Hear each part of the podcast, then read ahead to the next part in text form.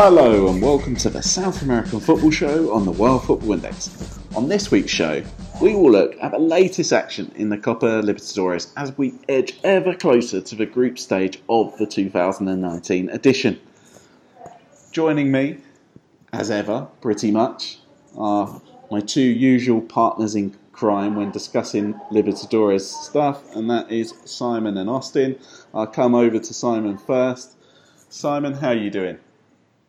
I'm doing good. I'm doing good. Played football for the first time in about four or five weeks after an injury. Felt okay. I felt okay. Sun is shining. Lots of Libertadores football, so all is good here in Medellin, Colombia. I think I'm going to be in the same boat next week. Uh, looks like my the worst of my broken toe is over, so hoping to test it out in a match next week. Um, also joining us, as I mentioned, was Austin. How are you doing, Austin? Doing quite well, Adam. Good to be on the show. Uh, hope that the quality of your uh, Sunday football when you get back is, is that at a high level for you. Fingers crossed too on that front. Let's get started with talking about probably the game with the highest quality this week that we saw in the in the Libertadores at least, and that is Talleres two, Palestino two.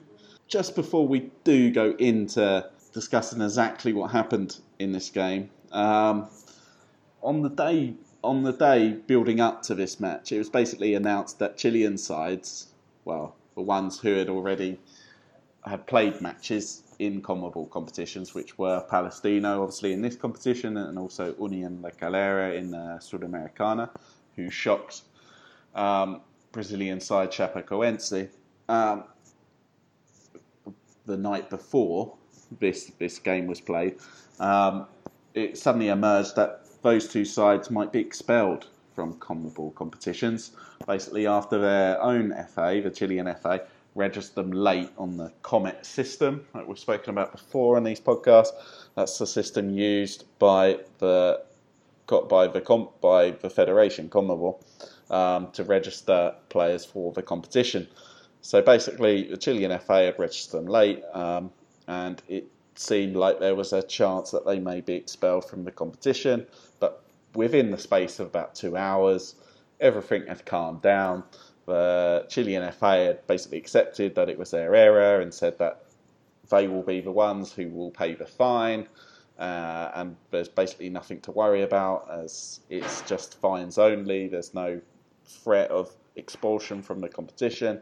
CONMEBOL then confirmed this a few hours later, and um, and also mentioned in their statement that basically, I think it was about at least twenty other sides had also registered late, or at least their FAs had registered those teams late, and um, including the Brazilian FA, who were probably the most guilty party. So, yeah, it's uh, that, that kind of drama probably didn't help Palestino in their build-up if they were aware of it.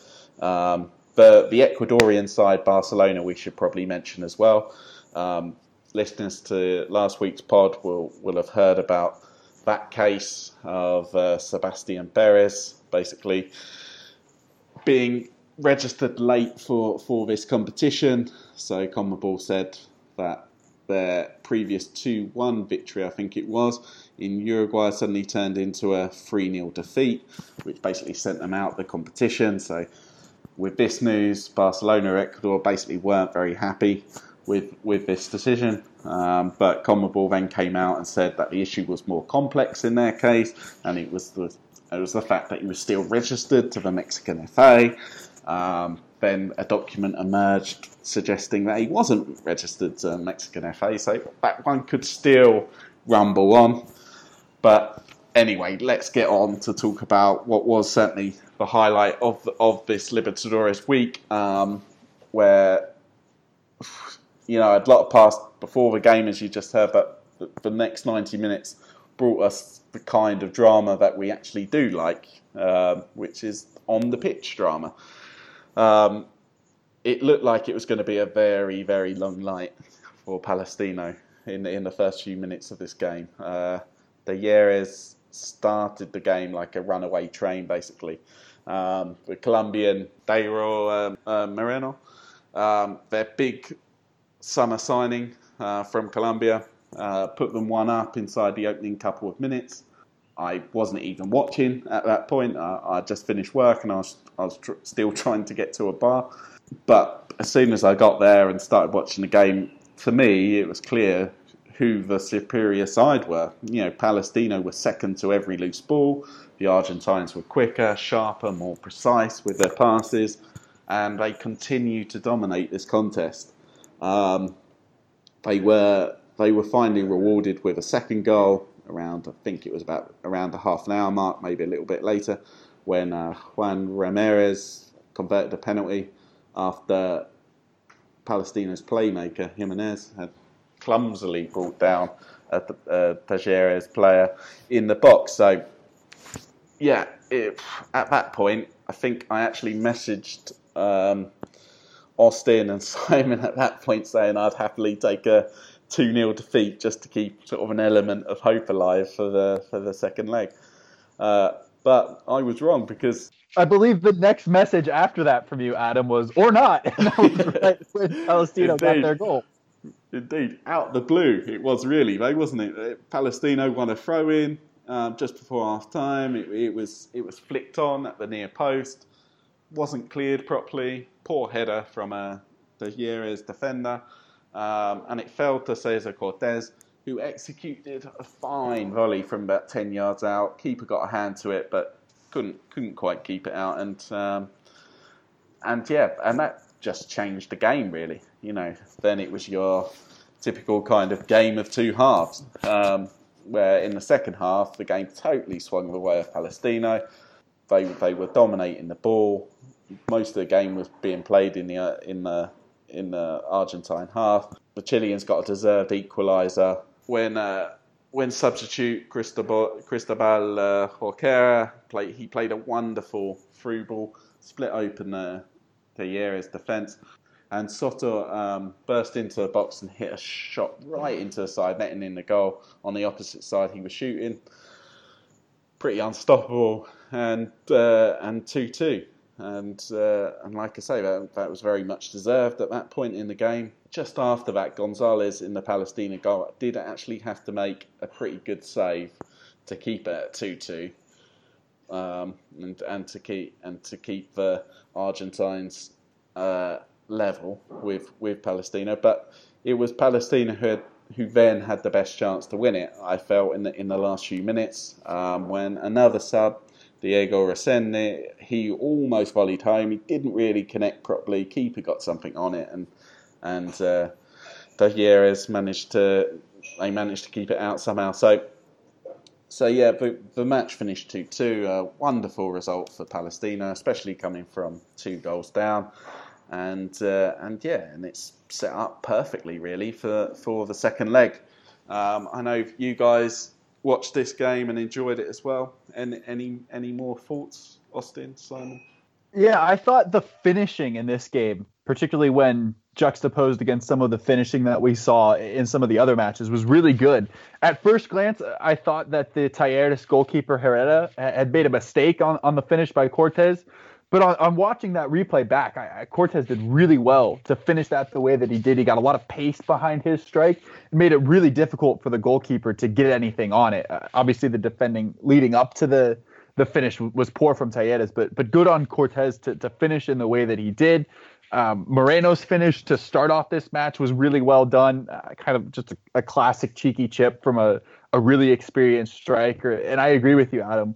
When Talleres started this match, I think and they still might be the the best team in this tie, but pa- Palestino did, did very well to come back in it. But I thought Pal- uh, I should say, were quite good to start this match, and then just kind of faded once Palestino got one back. And as you said, it's perfectly set up for the second leg in this tie, and I think it's probably going to be the most entertaining of the second legs that we get.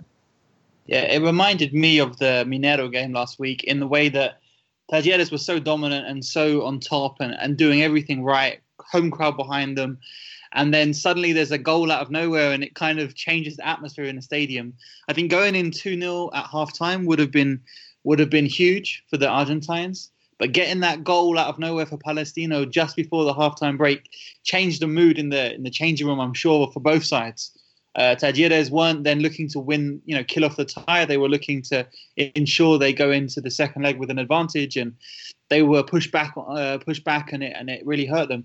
Guillermo Soto, the the right back that you mentioned, I thought he had a really good game, very very good game, getting up and down on the right hand um, side. He was he was very good and instrumental in the two legs against uh, Dim as well. He he set up the goal in the home leg with with the with the pullback to Julian Fernandez, if you remember that goal, uh, to make it one-one. Yeah, he's been a fantastic signing. Suddenly, I, I, was looking into him earlier in the week. Yeah, he did play a few times for Palestino last year, um, and I and I do remember some of his performances there. But it's it's really in the in that last year or so that he's he's come to prominence in Chile. Before that, he was sort of in the lower leagues. Um, he's 25 now, and it, and it seems like he's uh, he's he's starting to peak. Yeah, he was very good. I think, uh, as you say, on the basis of the the game and what we've seen before from Talleres, I think they are the superior side. I think Dairo Moreno is doing well with a with a sprightly partner alongside him. At, at Nacional, he often found himself isolated, and he's a great, great finisher with the ball uh, of chances, and he's very good in the box. But he does does benefit from having someone closer, and I think they do that well. Talleres. I just think Palestino do their go about their job very very well. They're not exceptionally crisp in possession, but they make the right decisions, and I think that's what defines this side for me uh, in Palestino. They they make the right decisions and kind of make the most of what they have. A bit shell shocked to begin with in this tie against a very good opposition, but showed good character to come back in. And once they got that goal out of nowhere, they definitely made it a real game. So all to play for. Um, I think Talleres are still favourites, but Palestino at home are gonna gonna enjoy this uh, second leg. Yeah, so the second leg will be played at Universidad Católica Stadium, the, the same venue where Palestino got a one-one draw against Dim in the in the in the last round. Um, I think they got about six, seven thousand from that one. I expect maybe a little bit more from this. Um, Palestino are one of those clubs where if you support one of the bigger clubs in, in Santiago, a lot of people have a soft spot for Palestino. So I think uh, I, th- I, th- I, think might might start to push eight nine thousand for for for this second leg, hopefully, and, uh, and and make it a real home game for for the Chilean side. Um, Austin, you've got some more thoughts? Yeah, just a couple of quick things, Adam. One, great kit for Palestino. I really enjoyed that kit. I know that you said you'd send a couple back to some of your followers in various parts of the world. I can see why. It's a very good looking kit. Yeah, definitely. Uh, it's it's it's a, it's a kit over the years which has uh, which has caused some controversy. I think I think it was back in 2014, 2015. I actually wrote an article on it for the magazine when Saturday comes in in in England. Um, that basically the numbers were in shape of um, the the map of of Palestine. Um, but after about two, three games wearing it, might not even been that. Um, one of the presidents of of I think he was the president of Ñublense complained. Um, he he he's Jewish and he said that he was offended by it, and uh, and basically they were they were forced to you know, get rid of the of this idea and uh, just go back to normal shaped numbers. Um, there's there's actually been talk here in Chile in the last week. I, I, I know that you guys certainly saw it, and um, and it's kind of gone viral uh, after last weekend. But O'Higgins. Um, they basically took to the field with the numbers made out of uh, I was going to use the Spanish word there, French fries, in uh, so and with basically a little bit of ketchup on top. It, it didn't look particularly classy. So basically, there's a bit of a campaign now for the, the Chilean FA to basically roll out kind of standard letter and numbering on on on all the shirts to avoid any such controversies in in the future. Simon, can you confirm reports that AFC Envigado are maybe looking to get a sponsorship for their numbers on the back of their kits? Yeah, well, we're currently working on a current design. Uh, there may be some controvers- controversies. Uh, we're going for a striped look uh, with the orange and the black. So a bit of a Barnet motif. And if there's any fast food outlets who want to ruin our kit, you know, give me a shout. We'll take the money. And uh, yeah, so we'll, we'll talk. We'll talk. So if you want to stick a stick a chutzo or whatever you want, some some some food on a on a kit, you know, we'll we'll, we'll definitely have that discussion. And I did have one more point that I wanted to make on this game that was not related to the kits, uh, and that was the fact that American international Joel Soñora got the start for Talleres, uh, the 22-year-old from Dallas, who played at Stuttgart in Germany recently for their reserve teams. Now in his second year with uh, a pretty interesting story. He played at the Under 20 World Cup for the United States in 2015. Uh, got the start here for Talleres, which was impressive to see, and has started for them a little bit as this season has gone on. I, I was impressed by what I saw from him. Uh, certainly wasn't a, a, standout performance, but good to see him getting in the rotation, uh, and would love to see more Americans obviously take the opportunity to go play in a place like Argentina and in the Copa Libertadores. So good to see Soñora getting the start, and good to see him, him doing relatively well for his club. So certainly one to keep an eye on for maybe some of our American listeners of the podcast. Indeed, I, I, never knew that you were so passionate about US soccer until this week, Austin. I'm passionate in what will bring my content the numbers, Adam. And let's be quite clear: Americans doing well in the Libertadores is good for those of us who cover the Libertadores in English. Indeed, indeed. Um, let's let's move on to talk about the other three matches, which might take about the same time as that first match did in total um, because they weren't as exciting. But stick with us anyway. I'm sure we've got lots of fun takes on them. Um, so Melgar of Peru, uh, they, they, managed a 2 0 win over Caracas um, in Arequipa. That's a fairly solid lead to take with them to, to Venezuela for the second leg. Austin, I know that you saw this one, so talk us through it the best thing I can say about this match, Adam, is there were more goals in this one than there were in the Champions League fixtures played on the same day. Two to zero. Uh, impressive for Melgar. I think they did very well in this match. They certainly played better than I expected them to, uh, based on what we've seen from them in past years in this competition. They did well to get past a, a transitional La U side um, in that first round and I thought they played well here to score two goals. The second goal from Arakaki was, was very impressive. Look, they're not going to revolutionize the way that football is played in South America, um, but all things considered, I thought this was a, a solid performance from them, and it'll be interesting to see what they do as this competition goes on. Simon, it looks like this could be the end of the run for Caracas in this competition, barring a, a strong turnaround down the stretch in the second leg. Are you going to miss them in this competition? Yeah, you know they they've done a good job. Um, you know, obviously an impressive win for Melgar. Caracas have shown that they can be disciplined and organised. They they kept a Delfín side out, so to get a two 0 win at home against this this decent organised Venezuelan side uh, is is an impressive result for the Peruvians. I can't see Caracas scoring at least two in the second leg. Um, obviously, no away goals in this tie as well so far.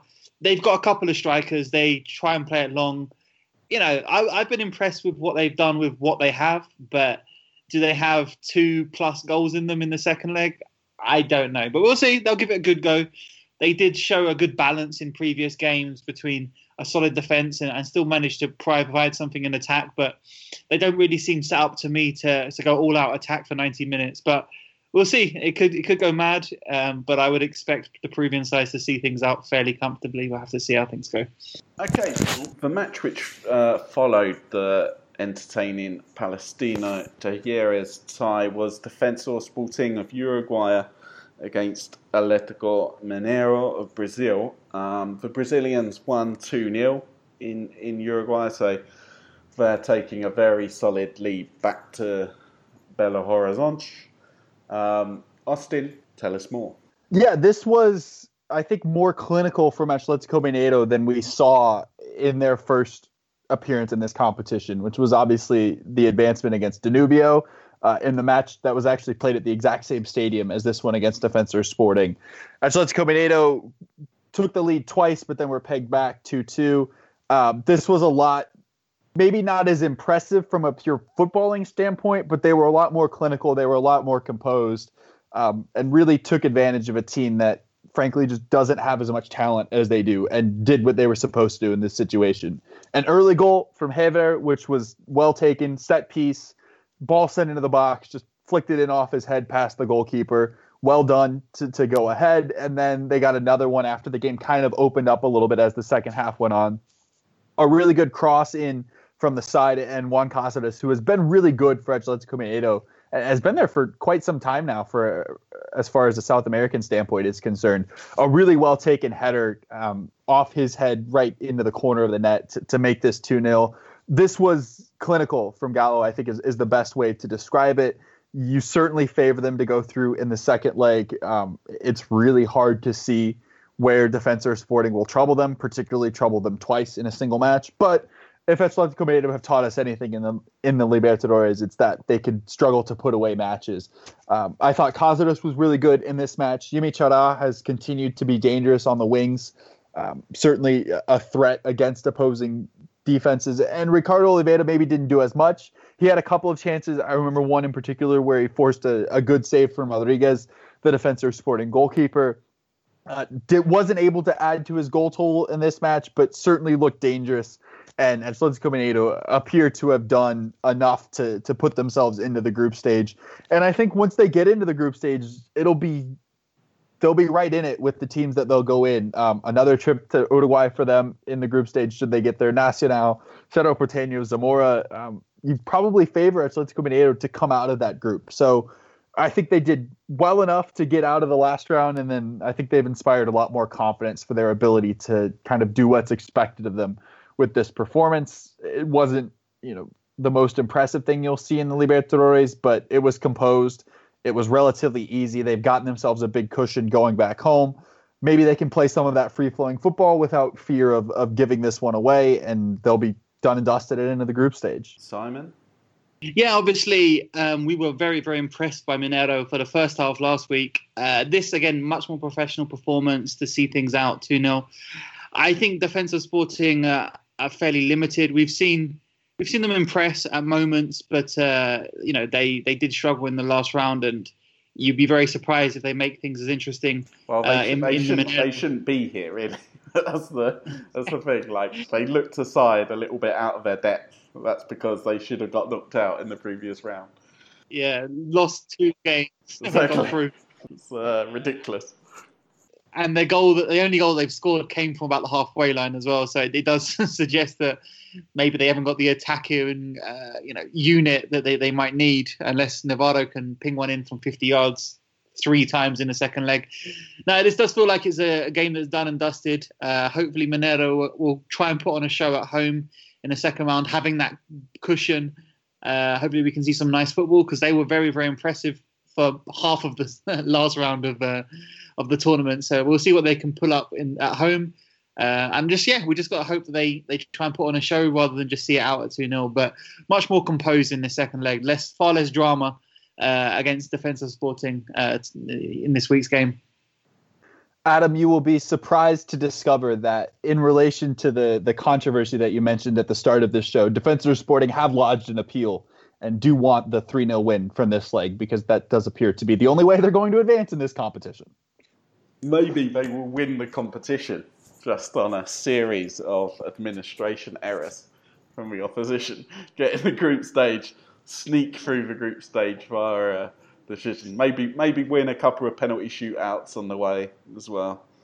And uh, yeah, but basically win the competition without winning a game with a mix of penalty shootout wins and administration decisions. That would be that would be wonderful.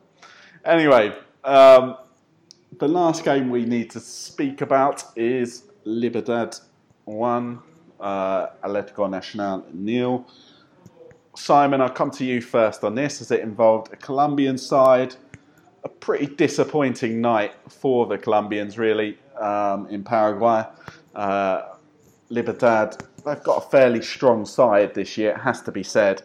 They are arguably favourites this tie when I looked at the two sides on paper, and, and they're taking a 1 0 lead to Colombia for that second leg, which is which is fairly solid on, on the face of it. Do you see a way back for Nacional?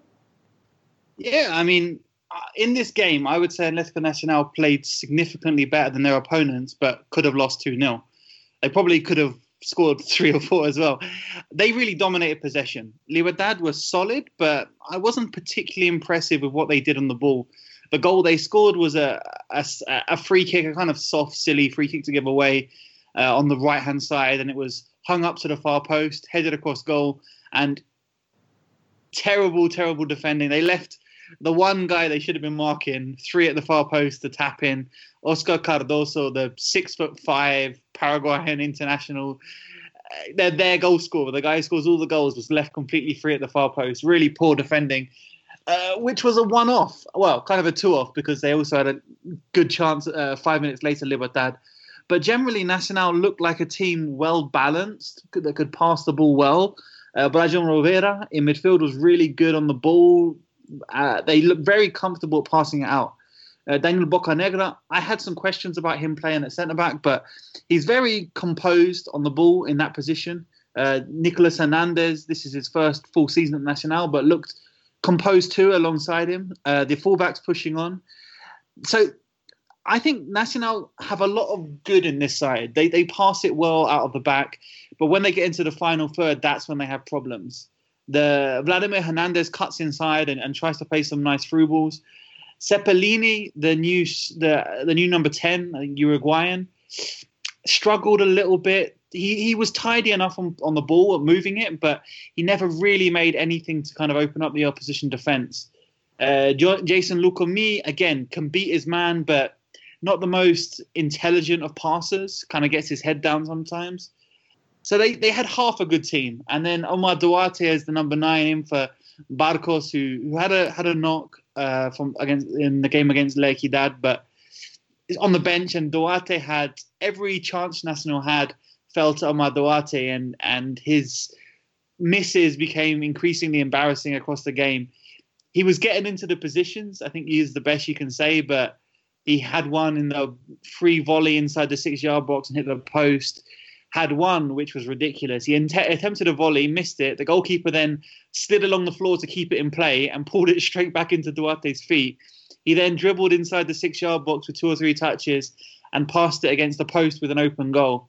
Uh, and this is kind of typifying Nacional's frustration. Poor old Omar Duarte is getting a lot of a lot of abuse at the moment, but the the frustration with Nacional is they did play well in this game. It could have been worse. It could have been 2 0 but they had the majority of possession. They worked it very well forward, but in the final third, they lacked that final pass. And when they did make that that decisive pass, it fell to a striker who couldn't finish. So I still think this game is wide open. It's disappointing given the chances they didn't get an away goal in this in this game.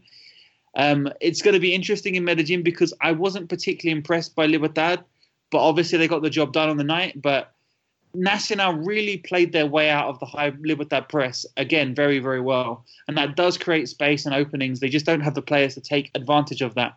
So, half a good performance from Nacional. The result is disappointing, although not uh, as big a disaster as it could have been, with a clear, clear chance for Adrian Martinez to make it 2 0 for Libertad. Um, so, I wasn't disappointed with the performance, but the finishing and the result is not what it could have been for Nacional tonight. Yeah, and Simon, I thought this game could have gone a lot differently and maybe should have gone a lot differently for everybody involved, to be quite honest. Nacional had chances to get an away goal, perhaps even win the tie. Libertad had a chance to double their advantage, as you mentioned, Martinez. Uh, maybe a bit of a tougher chance than we saw from Duarte, uh, but he could have certainly not put this away, but given his side a much better advantage. So it's certainly all still in play as we head towards the second leg. Um, Nacional had the big mistake. I think you're exactly right there. You just can't leave Cardozo open. He also can't get away from you. So as long as you're by him, he's not going to be able to create any space. But they just managed to leave him unmarked on a set piece situation, and that really cost them. Um, I do think they can get back in it. They'll have to find their finishing boots because in three games they've scored one goal. Um, and correct me if I'm wrong, Simon. Only one shot on target in those three games. Is that correct? Well, against against uh, Royal in the first leg, they had one shot and target and one goal. I think the second leg they might have hit the target a couple more times, but again, not not very many. Yeah, it's it, it's the real real big issue because everything's good until the final third, and then it's acceptable given the amount of possession they have. They make a few chances, and then the finishing just completely runs things into the ground.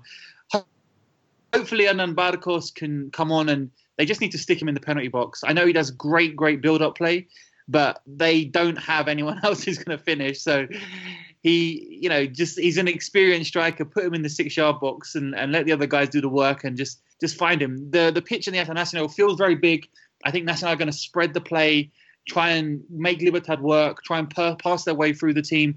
But it all comes down to just getting anything on it and getting the net because I, I do think at home Nacional will create plenty of chances, but I can't be sure that they'll put any of them away. Adam, to me, this tie feels like it's going to penalties based on what I saw from the first leg and what I think will happen in the second leg. I can very easily see Nacional scrap one across somehow. Maybe they'll score a wonder goal um, or maybe they'll just kind of knock it in and then things will kind of play out and we'll see what happens at the end. But penalties for me would be my prediction in this tie.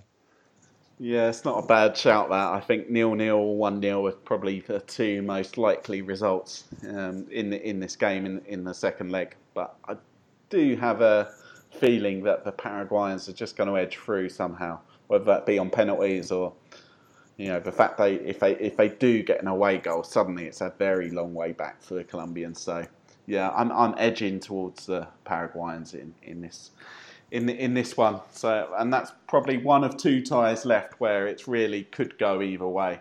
You've got to say that the other two ties are probably over. And I was going to say, yeah, Libertad still haven't played their trump cards. We still haven't seen Macnelly. We still haven't seen Alex Mejia. That would be an interesting story. They didn't come on in this game, they're both on the bench. But in the second leg at the Atanasio, if they need a goal, you can really see Macnelly coming off the bench, and uh, you know he's a real hero for Nacional fans, and he could make the difference. As come as back and haunt them. Absolutely, I think they, they they lacked that. I'm surprised they didn't bring them in. Obviously, the game was going well with the goal, and they were fairly solid. But and obviously, Macnelly isn't the biggest. You know, he doesn't have a great deal of energy in his in the tank, but yeah, you can really see um, either Alex Mejia coming on and just and just running the game and, and seeing things out for Libertad, or uh, Macnelly coming on and picking out a pass that, that could be decisive. So that's another possible uh, twist in the tail of this tie. Right, that's all for this week. Short but sweet, this podcast. Austin, do you have anything to plug? I just wanted to say quickly, Adam, now that you're back to editing and hosting, we happen to have a short show. Is, is that a coincidence? it, it definitely isn't. My preparation for this show was possibly the weakest it's ever been, and I apologise to any of our listeners if that has shone through in the production of this podcast. I was just referring to the fact that you've given yourself an easy edit. I wasn't trying to throw you under the bus. You just happened to do that for yourself. Uh, as far as plugs are concerned, you can follow me on Twitter at Austin underscore James 906. Lots of stuff happening in, in South America, in Brazil. Um, I started my new job this past week, so if you're looking for more English language coverage, you can follow at the Libertadores and at the Sudamericana for English language coverage from both of those competitions from the official accounts. A really nice goal in the Sudamericana this week from Botafogo's Alex Santana. I think that would win a goal of the week competition if there was. So be sure to go check that goal out. I, I think you'll quite enjoy it. Yeah, I saw I saw that game. Um, it was it was it was one sided, but somehow the team that was dominated for pretty much two legs ended up winning four 0 So pretty bizarre. Anyway, Simon. Yeah, so Twitter at Simon Edwards SAF for Colombian players and stuff. And it's good to know that we've got you know some corporate advertising. So good to get that Libertadores money coming our way for the for the promotion for the, the at Libertadores account. So that's good to know. Uh, I'll wait. I'll wait for the check in the post. Yeah, me too. Is that I'm not sure if it's coming straight from Austin or or straight from Paraguay, CONMEBOL's headquarters. I will simply say that the opinions on this show are mine and mine alone. I don't speak for anybody. I think that's uh, I think that's the right safe option to take. Anyway, a big thanks to our listeners for joining us this week, and a big thanks to Austin and Simon again.